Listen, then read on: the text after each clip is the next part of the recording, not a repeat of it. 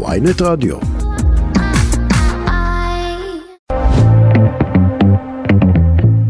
צהריים טובים, אתם על הכל תרבות בפעם האחרונה, כן כן, מסע מטלטל, מצמרר, מרגש, וכל הדברים האלה שאומרים בתוכניות ריאליטי ולא מתכוונים אליהם. עבר עלינו, זה כבר חצי שנה בעצם, כמעט חצי שנה של פעמיים בשבוע של לעשות תוכנית תרבות, עוד נרחיב בסוף תודות ועניינים ודמעות וכולי. אז קודם כל נגיד שאני עינב שיף, והעורכת שלנו האהובה היא דנית סמית. מוסרים לי כמעט שמונה חודשים, טוב, הזמן באמת טס כשנהנים, ונדבר על זה. אז העורכת הנפלאה שלנו היא דנית סמית, והטכנאית הנפלאה היא מור אופפר, וזה צוות תרבות כבוד שאני מאוד אוהב, אני שמח שהם פה לפעם האחרונה. מה בפינו? נדבר על העונה האחרונה של ברי, הסדרה האפלה, מבריקה, מאוד מעניינת של אייץ' בי או, של ביל היידר, ובאמת יש הרבה מה ללמוד מהסדרה המאוד מוזרה הזאת, ואנחנו נדבר קצת על העונה האחרונה שלה. ערב יום הזיכרון לחללי צה"ל, אנחנו נדבר עם איה אליה, אחות שכולה, וגם כרגע במאית של הסרט דפיקה בדלת, שישודר היום בתאגיד השידור הציבורי, סרט זיכרון מסוג אחר שמדבר יותר על המנגנון של השכול ומה קורה בעצם מהרגע שחייל נופל ועד שצריך להודיע למשפחה שלו איך זה נראה. אז אנחנו נדבר גם עם איה על זה. ולסיום, במוצאי יום העצמאות, עונה חדשה של קופה ראשית, היא בניגוד לתוכנית הזאת ממשיכה, ואמיר שורוש יהיה איתנו כדי לדבר על רמזי, על אמיר שורוש, על יום העצמאות וכל הדברים האלה שביניהם. זהו, זה תמהיל מאוד מייצג לתוכנית שמאוד אהבתי לעשות, כאמור עוד על כך בסיום. נתחיל כרגיל בשיר Foo Fighters, להקה ששורדת את המוות של המתופף שלה, משהו שגם התוכנית הזאת יכולה ללמוד ממנו. מוציא אלבום חדש, הראשון באמת בלי טיילור הוקינס האגדי. השיר הזה נקרא Rescued, Foo Fighters, מתוך אלבום חדש. מתחילים.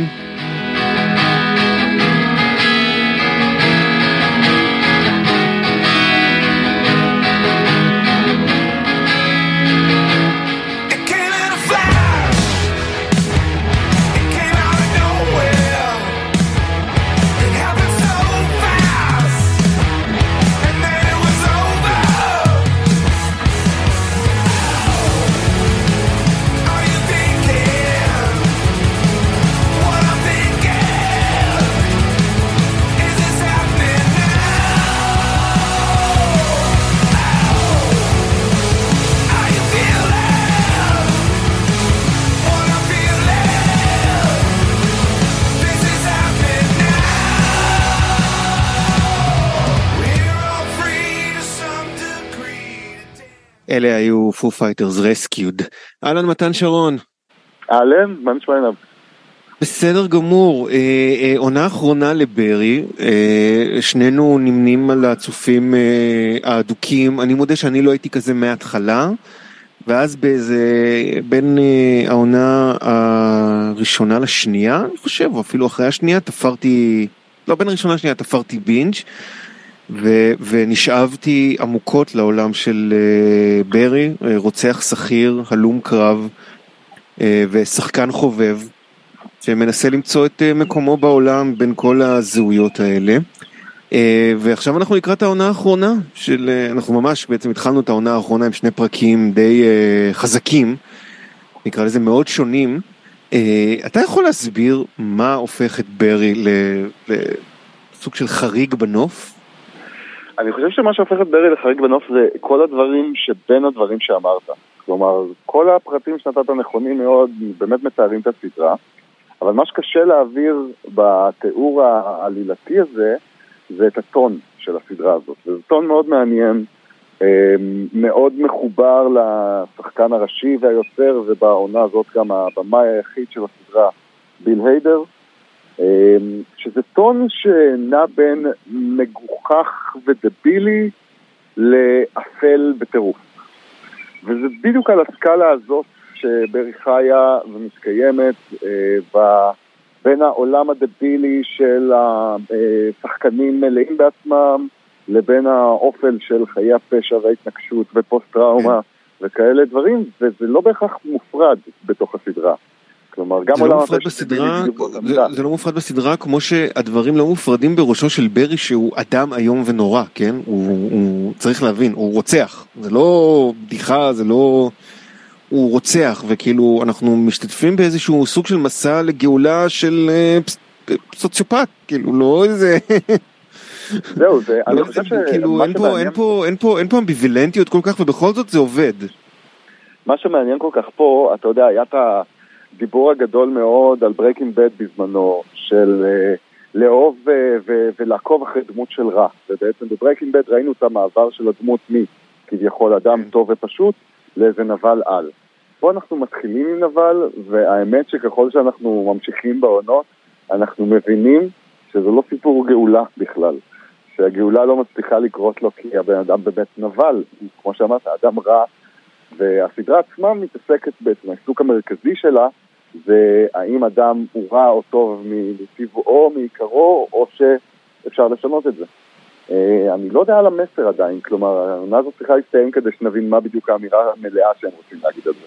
לגמרי, אני רוצה גם להגיד שבסוף ברי, זו סדרה מאוד מעניינת, זו סדרת עותר מובהקת, שביל היידר באמת הוא הכל שמה, אבל תוציא את הדמות למשל של ג'ין קוזינו, המורה למשחק, שמגלם הנרי וינקלר באמת תפקיד מופת. יש שם בפרק, בפרק השני קטע מונולוג שלו, שהוא בעצם כאילו מציג את סיפור, את כל סיפור מה שקרה לו עם ברי, וזה, וזה מופת של רגע טלוויזיוני מדהים שנופל אך ורק על, שנופל בעיקר על הכישרון, לא אך ורק, בעיקר על הכישרון של הנרי וינקלר, ש, שזכינו גם לראות אותו בחנצ'י הישראלית, שזה, מי שרואה את ברי ומבין כמה זה להביא את הנרי וינקלר, זה שיחוק. זה הטופ של הטופ, בטח. אני רוצה, אני רוצה, אני רוצה, לשאול מה, כאילו, מה הנרי וינקלר, בסוג של דמות אב כזה, מקרין על ברי בעיניך? זה די מדהים, כי הוא בעצם הדמות הראשונה מהעולם, הוא הגאולה של ברי. הוא מייצג כן. תמיד את הסיכוי לגאולה, הוא הדמות הראשונה מתוך העולם הזה שברי, אה, לא הראשונה שהוא רואה, אבל הראשונה שמאמינה שהוא יכול להיכנס. אה, ויש תמיד, הרי כל העניין, יש המון לבלים בתוך הסדרה שהם מתעסקים בה, אחד הלבלים שהם מתעסקים בו זה אמת ושקר. האופן שבו אנחנו משחקים במרכאות במהלך החיים שלנו. זה מעניין מאוד שקוסנו למשל הרגע הראשון שהוא מאמין שברי יכול להיות שחקן, זה הרגע הראשון שברי אומר משהו אמיתי. אז קוסנו מבחינה מסוימת הוא הגלי אמת. המקולקל בהתחלה שלאורך הזמן התחיל לגלות מי זה באמת ברי. ואני חושב כן. שהדמות שלו, דווקא בגלל הרוך והאדיבות והחום שהוא נותן לברי, אמרת יפה, זה דמות אב, לאדם שכל חייו מחפש דמות אב. הוא, הוא היה סיכוי לגאולה שנקטע. מי ש... טוב, לא, לא, די מהר מבינים את זה שהסיכוי הזה לא הולך להתיישם לו. שזה לא עובד. אני רוצה, אני רוצה באמת להספיק לציין עוד שתי דמויות משנה שבעיניי מאוד חשובות בסדרה. הראשונה זה הדמות של סלי, בת הזוג של ברי, יכול, שהיא, היא, היא באמת, היא קודם כל, היא פרודיה על, על, על שחקניות ויוצרות בהוליווד. בתוך העלילה שלה יש פרודיה על המצב של התעשייה ועל ה-cancel culture. ואני חושב שצריכה להיות שחקנית מאוד מוכשרת כדי לעשות את זה, ושרה גולדברג היא ממש שם. ודמות נוספת זה הדמות של No Ho Hank, אנתוני קריגן. זה באמת, זה כאילו המאפיונר כמו שעוד לא ראינו לדעתי. זה דמות כל כך ייחודית וספציפית שאני לא, אני, אתה יודע, זה מהדמונות האלה שאתה לא יכול לדמיין אפילו שחקן אחר מבצע אותם בצורה קרובה לזה. העליצות והאדיבות והחמידות של האדם הזה, שבו זמנית גם מפיונר צ'צ'ני, כן? וכאילו יש איזה רכות אמיתית בו בסוף, ואתה יודע, יש גם את השלב שהוא גם יוצא מהארון, שזה אני לא יודע אגב על הבחירה הזאת, זה היה נחמד לי שהשאירו את זה בסימן שאלה, אבל האופן שבו גם אנטוני משחק אותו, וגם איך הדמות נבנית מבחינת מה חשוב לו, כמה בניואנסים הקטנים של אם הוא בונה עכשיו צוות כדי להטמין פצצה, הוא יסתכל על העיצובי מדים, כי זה חשוב לו להיות מדוקדק. ודמות מקסימה וייחודית, ואני חושב שבשני הפרקים הראשונים בעונה, כאילו אני לא הולך להראות למי שלא ראה, אבל רואים שהוא הולך להיות חלק משמעותי מאוד בהתגלגלות הזאת עד סוף העונה, עד סוף הסדרה למעשה. כן, באמת ההחלטה של הסדרה לסיים בסוף ארבע עונות, אני חושב שזה משהו, זה מאוד מעניין שגם יורשים וגם ברי, סדרות שמחליטות שזהו, ארבע עונות, זה, כאילו במונחים בריטים זה המון, אבל במונחים אמריקאים זה לא כל כך. זה בזבוז כסף אצל האמריקאים, זה לא שמונה עונות ומתיחה של ארבע עונות נוספות. זה לגמרי מוערך, כי גם הם באמת עושים את זה בשיא שלהם, כשיש ציפייה לעוד ויש רצון לעוד, אבל מבחינתם הסיפור מושלם, וזה באמת השאלה מאוד מדויקת את היורשים, ולא רק בגלל העונות, אלא גם מבחינת איך הם בונים את הסיפור, איך הם יד... באיזה שלב הם ידעו לאן זה הולך פחות או יותר, ואיפה הם רוצים לשים קאט ולומר, יותר מזה זה כבר יערוץ לנו ולכם. כן, אני חושב ש... אני חושב שגם ש... ברי מביאה לי מיצוי ז'אנר שאני קצת מאוד נמאס לי ממנו בזמנו, את ה-שלושים דקות של קומדיה לא קומדיה. כאילו, אתה יודע, ה-שלושים דקות האלה שהן בעצם יותר מבאסות מאשר מצחיקות, והכל מאוד קודר, וכאילו, ברי כן החזיר על זה, כי יש משהו מאוד כנראה אמיתי ברוח הזאת, זה לא... זה לא מעושה, זה, זה, זה, זה, זה כנראה משהו שעבר להם, זה, זה משהו שבאמת היה, ישב שם, אתה מבין? אני חושב שזה בעיקר, כלומר, זה כן, זה בהחלט קומדיה אפלה והכל, אבל יש רגעים כל כך מגוחכים ובדיחות כל כך טובות, שאתה לא אכפת לך מהאופל, כי אתה נהנה. ואז אתה כבר נכנס לתוך, זה, לתוך הסיפור עצמו, אבל ה... החוש הומור המאוד מאוד מאוד ייחודי הזה של ביל היידר, ובהקרנה לזה גם אלק ברג שכתב איתו, אלק ברג, סליחה, שכתב איתו את, את רוב הסדרה, הוא לא רק נוכח שם, אני חושב שהוא מה שמחזיק את הסדרה. זה רק היה לנו הכאב לב הזה של לראות את הרוצח הסדרתי הפסיכופת הזה באמת, מתנהל עם אנשים אמיתיים, אז זה היה קצת סמי. אבל העובדה שיש לנו רגעים, כמו מרק קוסונו מתאר ב... מונולוג יחיד מהמם את כל לילות הסדרה בתקופה האחרונה, זה הרגעים שמחזיקים אותנו עד לרצח הבא. אני, אני רוצה לשאול מבחינ... מה, מה מבחינתך, כלומר, ב... בסדרה הזאת, גם אם אנחנו לא יודעים מהסוף, גם מבחינה באמת אידיאולוגית, יש משהו בינתיים שאתה יכול לקחת מהסדרה? אני חושב שבעיקר ה... התרגיל שהיא עושה בעצם, זה לגרום לך להזדהות עם פסיכופת. אתה, אתה אוהב את ברי. אתה באמת אוהב את ברי ממש מהרגע הראשון, למרות שהוא מוזר ולמרות שהוא עושה דברים נוראים. אתה מאמין... אין, כי יש גם את הפרצוף כלבלבוס הזה של ביל היידר, זה מאוד עובד. זה מאוד עובד, אין מה לעשות. אתה יכול להיות באמת רוצח פסיכופת, נאצי נוראי, מחבל זוועה, אבל הפרצוף הזה... אבל אתה ביל היידר. אמרת, כן, לגמרי. טוב, מתן, אנחנו צריכים לסיים, אני רוצה להודות לך גם על, ה... גם על השיחה הזאת, ובכלל על השיחות בתוכנית, היה מאוד מאוד כיף. תודה רבה, תודה על האירוחים. ואנחנו נשמע לכבודך את הסינגל החדש של קילר מייק, בטח שמעת, ואני מקווה שאהבת, כי גם אני. ברור, מאוד אהבת. יש לקילר מייק סינגל חדש, כמובן הוא מארח את אל-פי מרנדה ג'ולס, כי זה ככה, זה אין מה לעשות, לא שוכחים בקלות, גם אם זה אלבום סולו ראשון מזה עשור. Don't let the devil, Killer Mike. תודה, Killer מתן. נדבר. Bye. Bye. Your baby mama, she hostage me in the homage. She kiss it to pay me homage. She work it like I deserve it. She move like the perfect pervert. They say Mississippi burning, I'm sipping syrup, eating sherbet. Watch the world go to hell as I'm laughing, saying it's perfect. Catch me after Sunday service, disturbing the church's workers. Tell the deacon we ain't speaking, need money, his prayer's worthless. I can tell through my alertness, he's nervous about his purchase. Hey, in the name of Jesus, the reaper I serve him perfect. My guy higher than the skies, he fly over Earth's surface. Fly satellite height as I'm looking at Earth's circus. Keep your eyes on the prize and don't let the devil coerce you. Oh God, don't you let He's so high. Oh God, don't you let I got it. He's so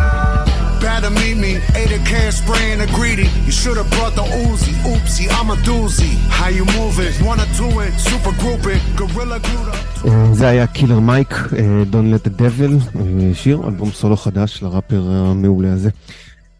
היום למי שלא שם לב, למי שלא ידע, למי שמצליח להדחיק, ערב יום הזיכרון לחללי מערכות ישראל ונפגעי פעולות האיבה.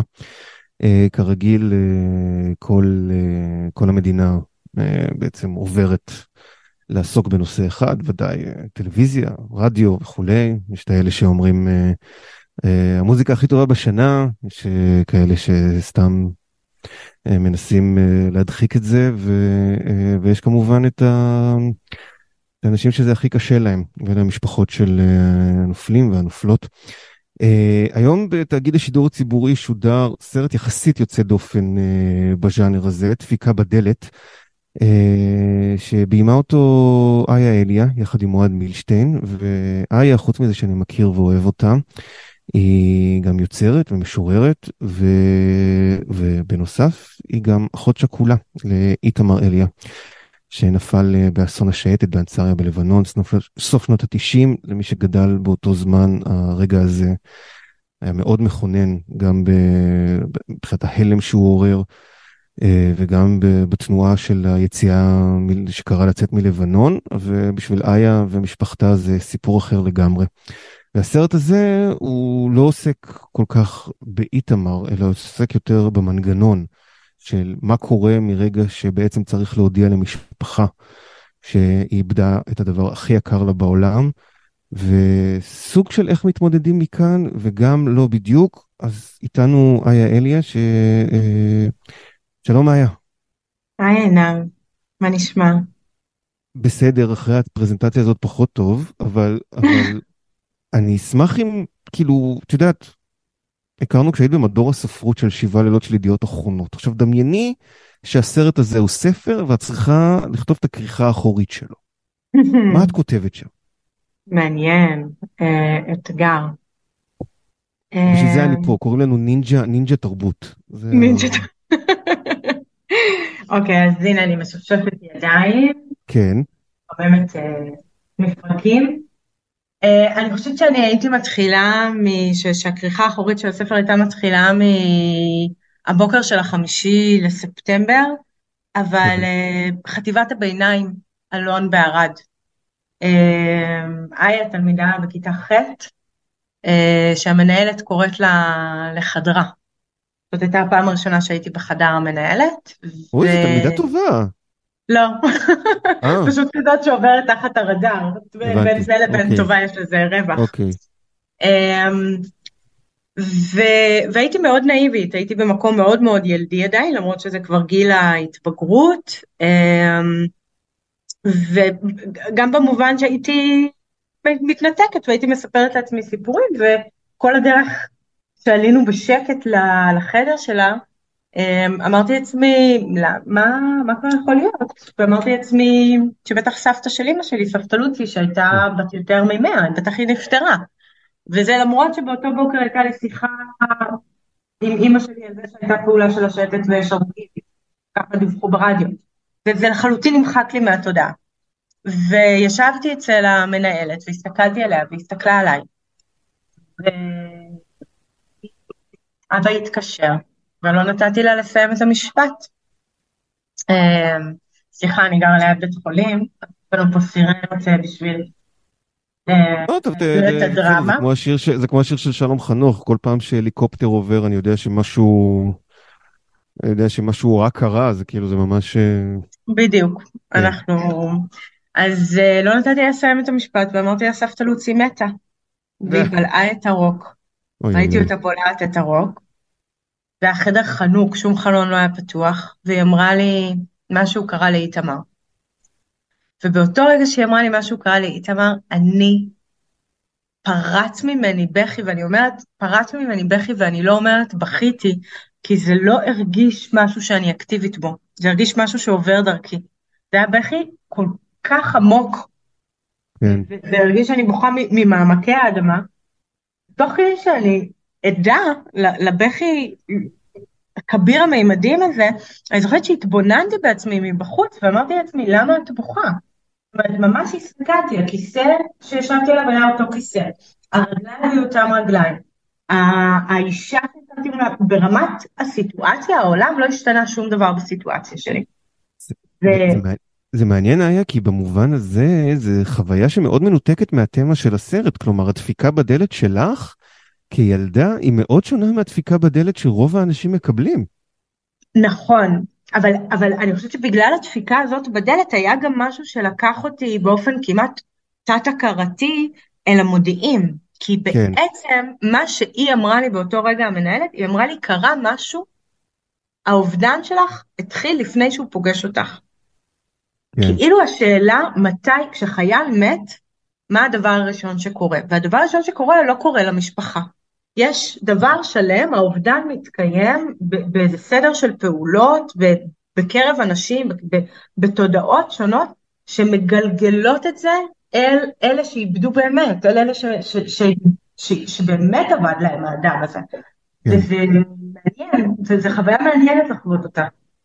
אני, אני רוצה לשאול, תראי, אה, אה, בעצם עברו כך וכך שנים, בעצם כ-עשרים וחמש שנה, עשרים ושש שנה, ואת יודעת, זה, זה קרה לך כשהתחלת את גיל ההתבגרות, נכון. אוקיי, עבר עשור, את כבר בת עשרים פלוס, עובר עוד זמן, למה עכשיו? מה, מה בעצם לוקח? כי הנושא הזה הרי, את, את, אז, אז גם לא שברחת מהנושא, זה במובן מסוים הגדרת את עצמך ברעיון, סוג של נערת פוסטר, mm-hmm. של, של השחור, כלומר זה, זה, זה, זה שם בגלוי ובמודע, למה עכשיו הסרט, אה, בניקוי את יודעת השנים שלוקח להפיק סרט בארץ? Um, הרבה בגלל השחור, ו- ו- ואגב הפוסטר, אני חושבת שכשאתה רוצה לדבר בתוך משהו שהוא כל כך מדובב, כמו השחול, yeah. שיש לו, שאוצר המילים שלו הוא כבר כל כך עשוי, ובכל מיני מובנים אפילו הרמטי, ולא רק אוצר המילים שלו, כי, כי אני אומנם אדם כותב, ובספר השירה שלי יש המון מהשכול ומהאוצר מילים שלו, אבל בחרתי בסרט, כי לשכול יש גם צנות, צנות מפתח, צנות מכוננות כן. שכולנו מכירים. אז כשאתה רוצה לדבר בתוך משהו שהוא כל כך רווי בדימויים, ואתה רוצה להגיד משהו שאפשר לשמוע אותו, אתה צריך לחצוב דרך הדימויים האלה. אז קודם כל, אתה צריך להשתמש בהם בעצמך, ואני חושבת ש, שכמעט עשור, לא, לא לגמרי, אבל רוב השנים הראשונות שלי בתוך השכול, פשוט צוטטתי דברים, גם, גם ברמת ההתלבשות, כן? לא, לא רק ברמת המילים, הטקסט. כן. אז, אז ציטטתי, ואחרי שציטטתי, שתקתי, וכאילו שמעתי את הציטטות האלה חוזרות אליי מתוך התיבת תעודה שהיא הסלף שלי, ורק אחרי שעשיתי את כל העיבוד הזה, את כל העלאת הגרה הזאת, פתאום, פתאום שמעתי בתוכי משהו שהרגשתי שהוא, שהוא משתמש בחומרים האלה, אבל הוא אומר משהו אחר, הוא נשמע אחרת, הטמפרטורה שלו, המוזיקה שלו היא אחרת, ו- ואז יש שאלה של איך אני מצליחה להעמיד את זה בתוך המרחב הזה הכל כך רווי, ושגם אחרים יצליחו לזהות. כן, אני רוצה, אני רוצה, אני רוצה להוסיף משהו משלי כהבחנה אחרי שראיתי את הסרט, ואני רוצה, אני חושב שהיא צריכה להגיע לגיל מסוים כדי לטבוע מקום. ולטבוע מקום זה לא אומר, אני מדברת בתור הכאב, אלא גם לבחור את סוג הכאב. ובתוך זה, ויש בזה משהו, אה, אה, חתרני. זה משהו שממשפחות, שמש, שקשה לדבר איתו, כי זה להגיד משהו על המשפחות, ולאנשים מאוד קשה להגיד משהו ליד המשפחות. אבל זה להגיד, תקשיבו, אני, יש לאנשים כל מיני דרכים לזכור, והדרך שלי לזכור היא לא בהכרח הדרך שאתם מכירים, ומצפים לה. ויש בזה משהו, ואני חושב שזה משהו שצריך להבשיל אליו, זה לא יכול לקרות כל כך מהר. או שזה יכול לקרות רק בגיל עשרים כזה, שאתה באמת באיזה שלב שאתה נכנס בכל העולם. אני חושבת, אני מאוד לא מסכימה איתך, אני חושבת שגם מה שתיארתי מקודם הוא משהו שקורה בקשר כמעט לכל דיבור, זאת אומרת, כמעט כל כותב או כל יוצר קודם מוצא את האנשים שהוא רוצה לצטט אותם, ואחר כך מאבד את זה, ובמקרה שלי איכשהו מה שאני הולכת לצטט מצא אותי, אבל אני חושבת שגם זה לא קרה בגיל עשרים, באמת בגלל גם מה שאתה גם אומר, שלא רציתי להיכנס. רק באנשים, זאת אומרת לא רציתי את תגובת הריאקציה, גם בזה היה משהו שהוא אוטומטי למדי, ואני אני, אני חושבת ש, שיש משהו בשכול, ו, ו, ובהחלט יש לי הרבה מה להגיד על, על איך אני זוכרת, ואיך אני רוצה לבחור, והזיכרון שלי במקרה יושב על איזושהי, איזשהו מרחב ששייך גם לאנשים אחרים, אבל, אבל שגם רוצה להגיד תודה, כאילו, למה שקרה לי. אני לא רוצה לקחת כמובן מאליו את זה שהמון אנשים מוכנים ונכונים להשתתף בכאב שלי. אני פשוט רוצה לשאול איך אפשר שהדבר הזה אולי יקרה גם בטריטוריות אחרות, אולי יקרה בצורה שהיא באיזו אבולוציה בתוך הטריטוריה הזאת. יכולה להסביר קצת? זה מופשט אם יש איזה... אני חושבת ש... אני חושבת שאמרתי פה שני דברים. אני חושבת שקודם כל, יש בתוך השכול סולידריות שהיא יקרת ערך. כשנהרג, אז באותה שנה מת אבא של ילדה בכיתה שלי, ושנה קודם לכן התאבד בן ערד אחר, שהיה חייל. והפערים בין התמיכה שאני קיבלתי, לסוג התמיכה ש... האחיות, הבת של אותו אבא, האחות של אותו חייל שהתאבד, היו מאוד שונים, ואני ראיתי את זה. זאת אומרת, זה עמד לי מול העיניים. ואת הדבר הזה, אני חושבת שאני לא בן אדם שמסוגל להפנות לו כתף, אני לא רק מבקרת אותו, את, ה, את הנכונות להשתתף בכאב. כן. אני, אני הייתי רוצה שזה יקרה לא רק, לא רק עם חיילים שמתים כאילו מות גיבורים. עוד ו, דבר, ו... עוד...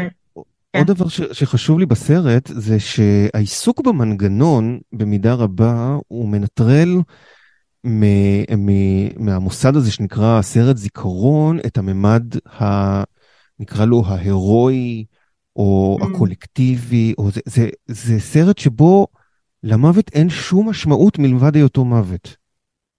כאילו אין, אין בו, אין בו איזה, אין בו...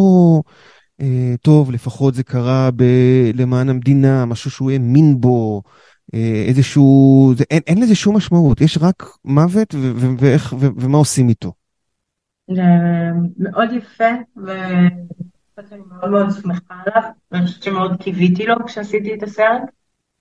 אני חושבת שכל מוות בסוף הוא סתום, והניסיון לרתום מוות אחד, נגיד את המוות של אח שלי, לאיזושהי מטרה אחרת גדולה יותר, לי הוא תמיד מרגיש משהו בו שם אותי במקום לא נוח.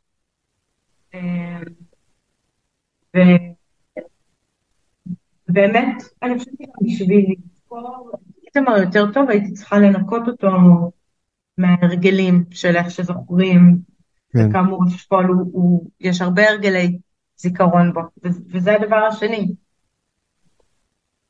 אני, אני שואל את עצמי, אם גם הסרט הזה הוא דרך קצת באיזושהי צורה עקיפה, אה, להיאבק, לא באיתמר עצמו, אלא, ב, אלא ב, במשהו שנכפה עליו ונכפה עלייך, אבל הוא היום חלק ממנו, וזה להגיד, אה, אה, אני לא חייבת לדבר על איתמר כדי לזכור אותו. להפך, אני צריכה לדבר על דברים מסביב לאיתמר כדי לזכור אותו.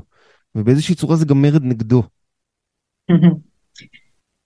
אני חושבת שהדבר הכי יקר בחיים ובעולם זה אינטימיות. אני יודעת שהשותף שלי לסרט, שאוהד, הוא אמר לי, כשנוסענו להקרנת הסדרות, הוא אמר לי, נתן לי בשביל האינטימיות. וחייכתי, כי לא דיברנו על זה לפני כן.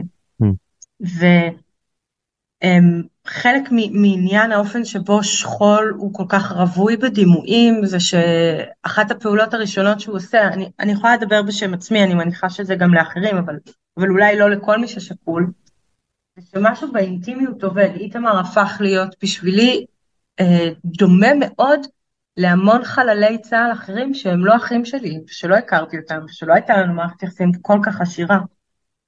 כמו שלי התמר ולי היו, ובאמת, כשרציתי לחשוב את הצורה של הסרט הזה, אז אני באמת שייכת לאסכולה ולמסורת באומנות, שאני ממש לא, לא מגיעים לי הקרדיטים עליה, שבאמת מרגישה שאיכשהו דווקא כשאתה מסמן את הגבולות של הדברים, את הגזרה, אז הדבר מצליח להופיע עם איזושהי נוחה.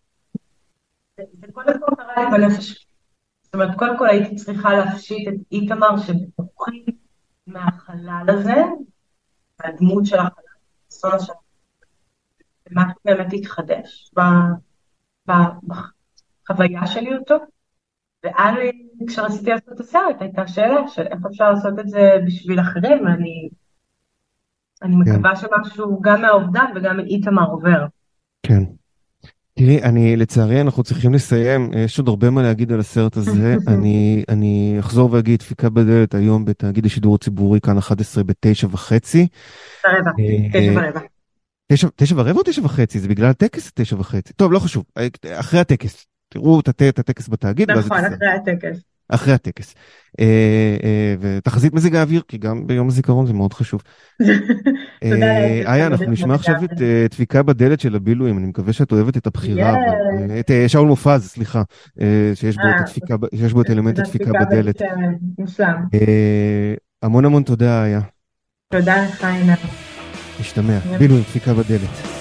ביי.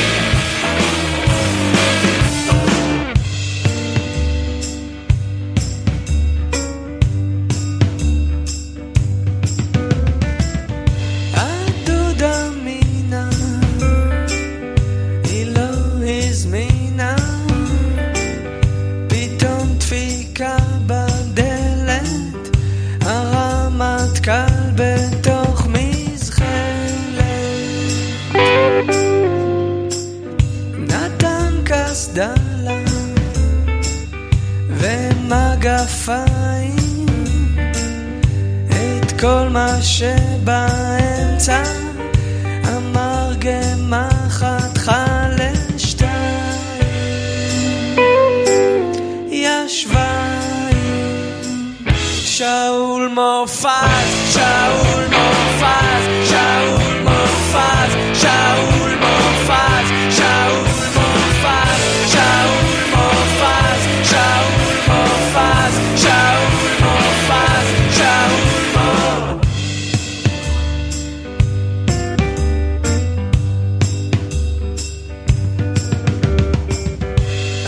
התודה שולה עוד לא הרגו לה הרי היא לא הגשימה את הייעוד שלה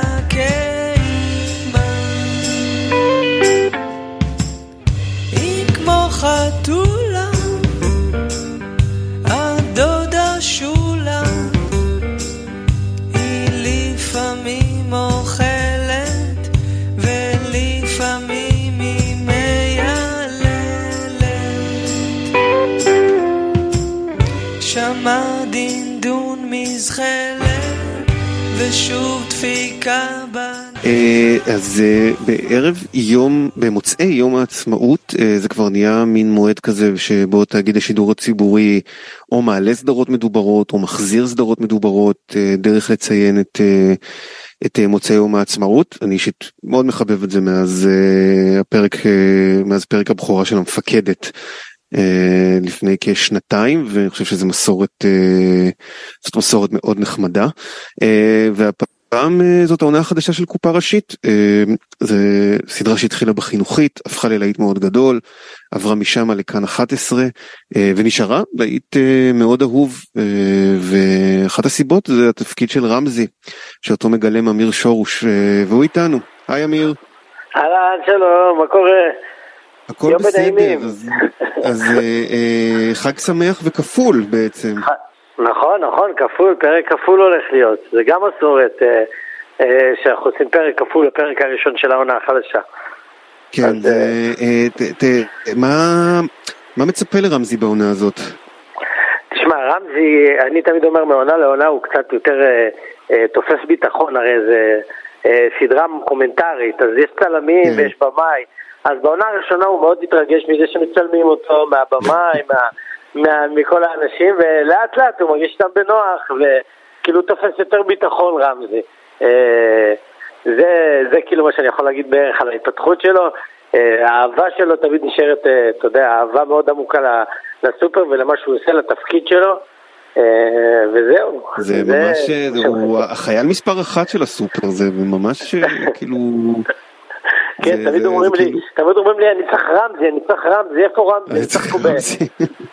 תגיד, מעניין אותי, מה בדמות שלו אתה מוצא במשותף איתך לפני שאתה, אתה יודע, שחקן תמיד צריך להיכנס לנעליים מסוימות, אבל בכל זאת לפעמים יש משהו מעצמנו. מה משותף לך ולא? אז אני יכול להגיד לך שאחד הדברים שאני מאוד הבאתי לדמות ממני, זה ההתייחסות לפרטים קטנים, ממש. אני בן אדם שאוהב לבנות לגו, לעשות כל מיני דברים קטנים, לצייר, אני מאוד אוהב אה, לעשות, כאילו לסדר, וכל מיני דברים כאלה. אז אני חושב שאת ההתייחסות לפרטים ולמוצרים ולאלמנטים, זה, ואני מאוד אוהב פרופס כשחקן גם. אה, אז אני חושב שזה משהו שאני מאוד הבאתי לדמות, ב, כאילו הטאץ' איך שהוא נוגע במוצרים, המיומנות שלו, כל הדברים האלה זה משהו שכאילו חשבתי שנכון להביא לדמות הזאת, שהוא ממש צריך להיות, מעבר לזה שזה גם כתוב שהוא הכי מקצועי שיש. זה אלמנט שאני הבאתי, התייחסות לפרטים קטנים. תגיד, הופתעת, הופתעת מהאופן שבו קופה ראשית הפכה מ, אתה יודע, זו סדרה בחינוכית, בכל זאת די נישתי, זה כמעט מכוון ל... זה לא היה בדיוק מכוון לילדים, זה לא שודר בשעה של ילדים, אבל בכל זאת, ופתאום זה, ופתאום זה צומח, וזה, זה, זה כמעט לא קורה, הדברים האלה. את האמת שזה נכון, אני, אני לא יכולתי לצפות את זה, אבל אני יכול להגיד לך שמאוד אהבתי את החומר, ואני מאוד, כאילו, זה לא קורה לי לעתים קרובות, במיוחד בקומדיה. אני ממש האמנתי בחומר הזה. עכשיו, אני לא יודע מה, כן. יש, יש מלא, אתה יודע, פנים להצלחה, כאילו, איזה גדלים, איזה, אתה יודע, זה משהו שקרה לאט לאט, זה לא קרה בטלוויזיה, זה קרה ברשתות, יותר ביוטיוב, והפלטפורמה שכאן, של כאן, שהיא, כן. הדיגיטל הוא מאוד חזק, אז זה קידם את התוכנית מאוד, וזה הכל לאט לאט, ועוד עונה, ועוד עונה, ופתאום תחפושות, וציורים, ופתאום את הכל שזה קל תופך להיות, שאנשים אומרים את הטקסטים, והתפתחויות של שחקנים, ושלי ב, ב, כאילו מהמקום שלי שגם יש, הכל אתה יודע, כאילו פתאום קורה משהו עם הדבר הזה. כן, אני רוצה להגיד שמשהו ש, שאני, ש, אה, קופה ראשית זה לא סדרה, היא, היא, הסתירה שלה היא מאוד עדינה, היא מאוד מרומזת, זה עדיין סדרה שמאוד רוצה לגרום להרבה צופים להרגיש בנוח איתה ובבית, ובכל זאת היא לא מבטרת, ומין הסתם דמות אה, כמו רמזי, כן, בכל זאת תמיד הנוכחות שלה היא, היא פוליטית. איך בכל, אני חושב שגם בתקופה הזאת יש לקופה ראשית את היכולת פשוט להיות היא עצמה, ו, ולא, כולנו קצת מגבירים את הווליום, כולנו קצת יותר רגישים עכשיו? אני חושב, ש, אני חושב שיש לנו את האפשרות לעשות את זה, הרבה בגלל גם היוצרים שלנו, נדב ויניב, שאחד מהמאפיינים אצלם זה שמחפשים מה מצחיק, ולא מה, מה, מה, מה, דווקא מה עכשיו חם, מה קורה, כאילו לדוגמה, הקורונה זה, זה משהו שהם יכלו לד... לעשות עליו לפחות כמה פרקים בעונה הקודמת. כן, כן. והם הם בחרו לא לגעת בזה, כי זה, כי הם לא, הם לא משקפים, כאילו, את, את המציאות עכשיו, כאילו, זה לא תמונת מראה, זה תמונת, תמונה רחבה יותר, כאילו. כן. ואני חושב בגלל שיש את האלמנט של הסופר, אז, אז בארץ שלנו, הסופר הוא באמת כל כך מגוון, באמת בכל מקום שתלך בארץ כמעט, אז, אז שם אני, יש את האלמנט אולי הסטירי, וה, שאתה, אתה יכול לראות את ההשתקפויות של החברה בעצם, מהסופר, ו... מהאנשים שמגיעים. יש איזשהו, אתה יודע, גם בדמות של, בדמות של רמזי, כש, כמה, כמה השפעה שלך כמי שכבר מזוהה עם הדמות, כמי שהוא באמת, אתה יודע, אתה כבר פרזנטור בפרסומת של רמזי, כלומר, אתה, אין, אין, אין, אי אפשר להחליף את רמזי. כמה ההשפעה שלך באמת על הקו של, ה, של התסריט יכולה להיות, של הדמויות, להגיד, תקשיבו, אני צריך, חושב שצריך ללכת פה יותר חזק, או מצד שני, תקשיבו, זה לא באמת רמזי, זה קצת יותר מדי ממנו. כמה, כמה לך יש אמירה בתוך זה? תשמע, הם מאוד, הם מאוד קשובים אלינו, וגם הם כותבים מתוכנו, זה הכתיבה שלהם, שאנחנו מקבלים את הפרקים לעונה החדשה, אנחנו מתרגשים לראות כמה הם באמת משתכללים מעבר ל... למש, לעלילות, הם גם משתכללים בנו, הם ממש מכירים אותנו ואת ההומור שלנו, ויש פה איזה give and take מאוד מאוד גדול ש, שכאילו אני חושב שבלעדיו גם זה לא היה קורה, אז כן, יש, יש מקום לבוא להגיד, אני חושב שזה, במילה הזאת, רמזי לא היה אומר את זה, או המשפט הזה, או הסיטואציה הזאת, זה מין דינמיקה שקורית גם בקריאה לפני, ולפעמים זה קורה על הסט, אז כן, זה משהו שקיים. תגיד, אתה לפעמים פוחד קצת להיתקע בדמות של רמזי? כלומר, זה שחק... כשאתה שחקן מקבל תפקיד שהוא כל כך מזוהה איתו, וכמו שאתה אומר, תחפושות ופרסומות ומשהו, זה, זה כבר נהיה סוג של מיתולוגיה. ושחקנים בסך הכל רוצים לעשות, אה, לעבוד. זה, זה קצת, אה, אתה רוצה להיות את זה, לא יודע, חוקר מקרה רצח קצת? לא את יודע, האמת, משהו, תקשיב, אני לא יודע אם חוקר מקרה... תקשיב, אני שחקן, אני גם, קודם כל, יש לי... נפלה לזכותי כאילו להיות חלק מארץ נהדרת, ושם יוצא לי לגלם הרבה דמויות. זה עדיין במישור הקומי, זה הכל במישור הקומי. נכון, אתה יודע, דרמה זה כאילו, אני יכול ללכת לבל מחר, אני כאילו, אתה יודע, אני גם כותב, אני כאילו מרגיש שכרגע אני נמצא באזור מסוים, ואם יגיע איזשהו משהו שאני אומר, וואו, אני חייב לעשות אותו, אני אעשה אותו, ואין לי זה דחף עכשיו. להגיד, עכשיו אני רוצה להראות לכולם כמה אני גם שחקן דרמטי. זה יקרה, כאילו, אתה מבין מה אני מתכוון? זה יקרה, אני מאמין שזה יקרה. כרגע אנחנו, כאילו, אני בעשייה, שאני ממלא אותי כרגע, ואני מאמין שגם הדברים האלה יגיעו. אני כאילו, פחות בלחץ, אבל...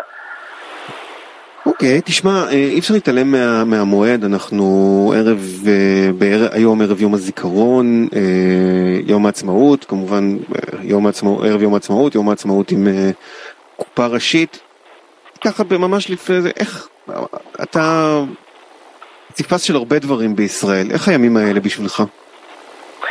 את האמת שכאילו בכללי המתח הזה, המתח שכאילו שהוא כאילו, אתה יודע שבעיניי אני, כאילו, אני מרגיש אותו, כאילו, אה, אה, כאילו זה בלב, אתה מרגיש את המתח הזה והוא לא נעים, זה לא סיטואציה נעימה.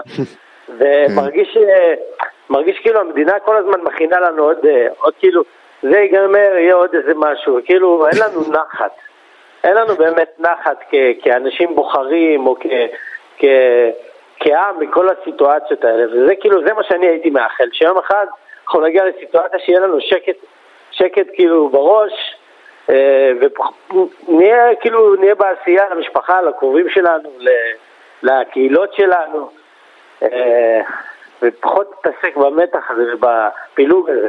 זה מה שאני יכול להגיד לך כחצי חצי. כאילו, כל אחד צודק בדרכו. כל אחד צודק בדרכו. תשמע, היית לוחם ביום הזיכרון, מה אתה עושה? סתם מעניין אותי.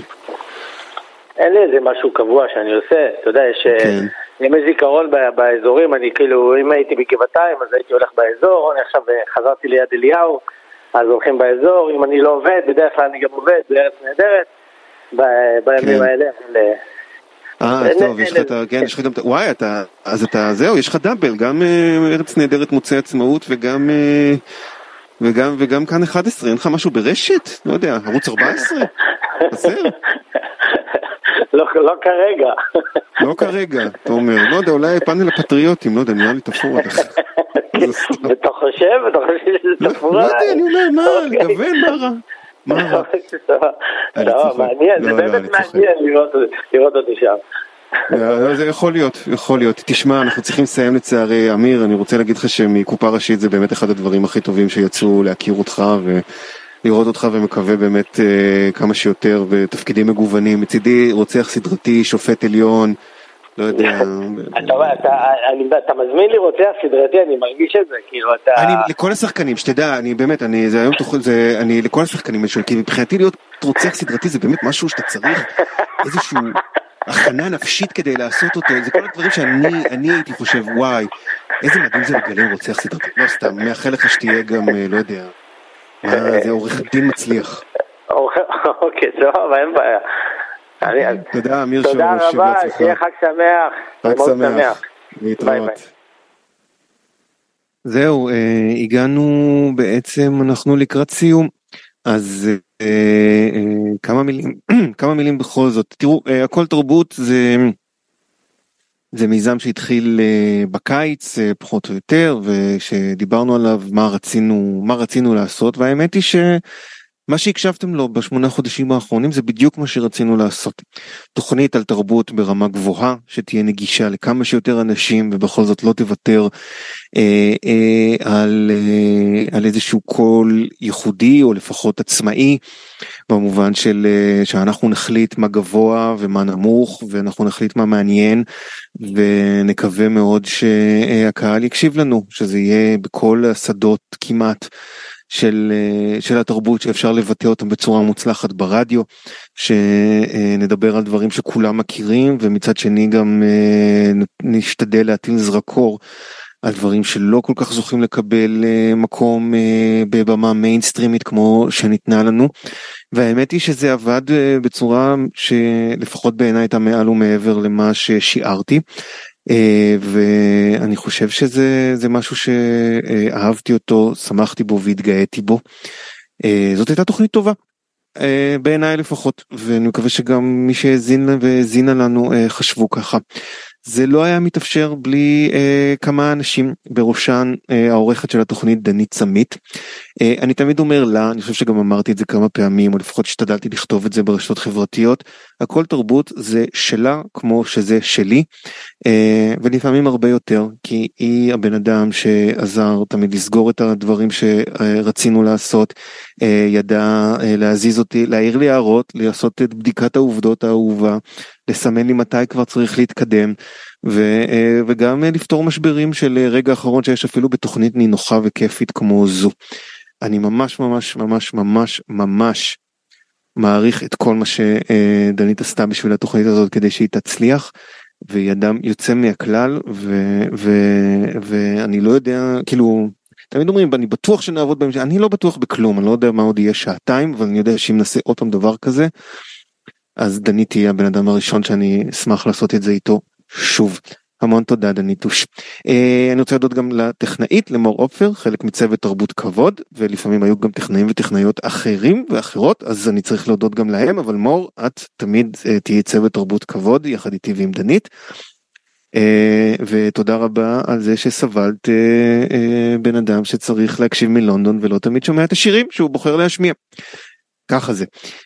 אני רוצה להודות לכל המרואיינים והמרואיינות שהיו לנו לאורך שמונה חודשים, חלקם ממש מהשורה הראשונה של התרבות הישראלית, חלקם נורא נורא רצו הזדמנות לדבר וקיבלו, ולא, ואני גאה בזה ושמח על זה. תודה על מי ש... תודה גם ל... מנהלים שלהם, זה יחסי ציבור שלא תמיד, לא תמיד מקבלים את הכבוד על זה שהם עושים את העבודה שלהם, אבל לבוא ולהתראיין לתוכנית די חדשה ברדיו, בתקופה של קמפיינים, וזה שהרבה אנשים רוצים לראיין אותם, והסכמה, הם חלק מהתהליך הזה, ואני מודה להם ולהן, ובאמת מקווה ש... יצא לנו עוד לעשות את הדבר הזה, כי אני חושב שהתוכנית קיבלה, לפחות בתוך התעשייה, איזשהו מקום יפה ונאה, ואני שמח עליו מאוד. היה לי עוד איזה תודה שרציתי בהקשר הזה ממש. למי אני יודע, כאילו, רק לא, כן, לא, הצלחנו לעשות בסך הכל דברים... די טובים. נודה לכם למאזינים ולמאזינות, למי שאמר לי, כן, אני מקשיב לזה באוטו בתור פודקאסט, למי שאמר לי, או, תפסתי אותך בדיוק וזה היה מאוד נחמד, או תשלי, יש לינק ל... יש לינק לדבר, או לדבר עצמו, או למשהו, ואני מאוד מאוד שמח, ותמיד יש מקום לתרבות. תמיד צריך לנסות, וזה, זה שווה את זה. זה באמת שווה את זה. לא הולך פעם אחת, ילך בפעם אחרת, ואני בכל זאת שמח מאוד על מה שזה היה, זה יחסר לי. אנחנו נסיים עם שיר שמתאים לערב יום הזיכרון, ואני חושב שהוא גם מתאים לכל מיני דברים אחרים, אבל זה בעיקר שיר לערב יום הזיכרון, ובעיניי זה שיר הזיכרון הטוב ביותר שנכתב בעברית, קוראים לו ריבונו של עולם, כתב אותו בארי חזק זיכרונו לברכה, הוא נפל בקרב וכתב את השיר הזה לפני כן, וזה נותן לזה עוד משמעות מצמררת. הביצוע של ברי סחרוף, זה היה במקור לפרויקט עוד מעט נהפוך לשיר, נכנס בסוף לאלבום האחר ב-אלפיים ואחת ונתן לו את המשמעות המצמררת שלו. אני נצלתי הזדמנות להגיד שוב ובפעם האחרונה, אתם הייתם על הכל תרבות, אני, אני, אני הייתי עינב שיף, אני עדיין עינב שיף, אני אמשיך להיות עינב שיף, אני מקווה שגם ניפגש בהמשך. רק שמח, תודה רבה לכם, ברי סחרוף, ביי.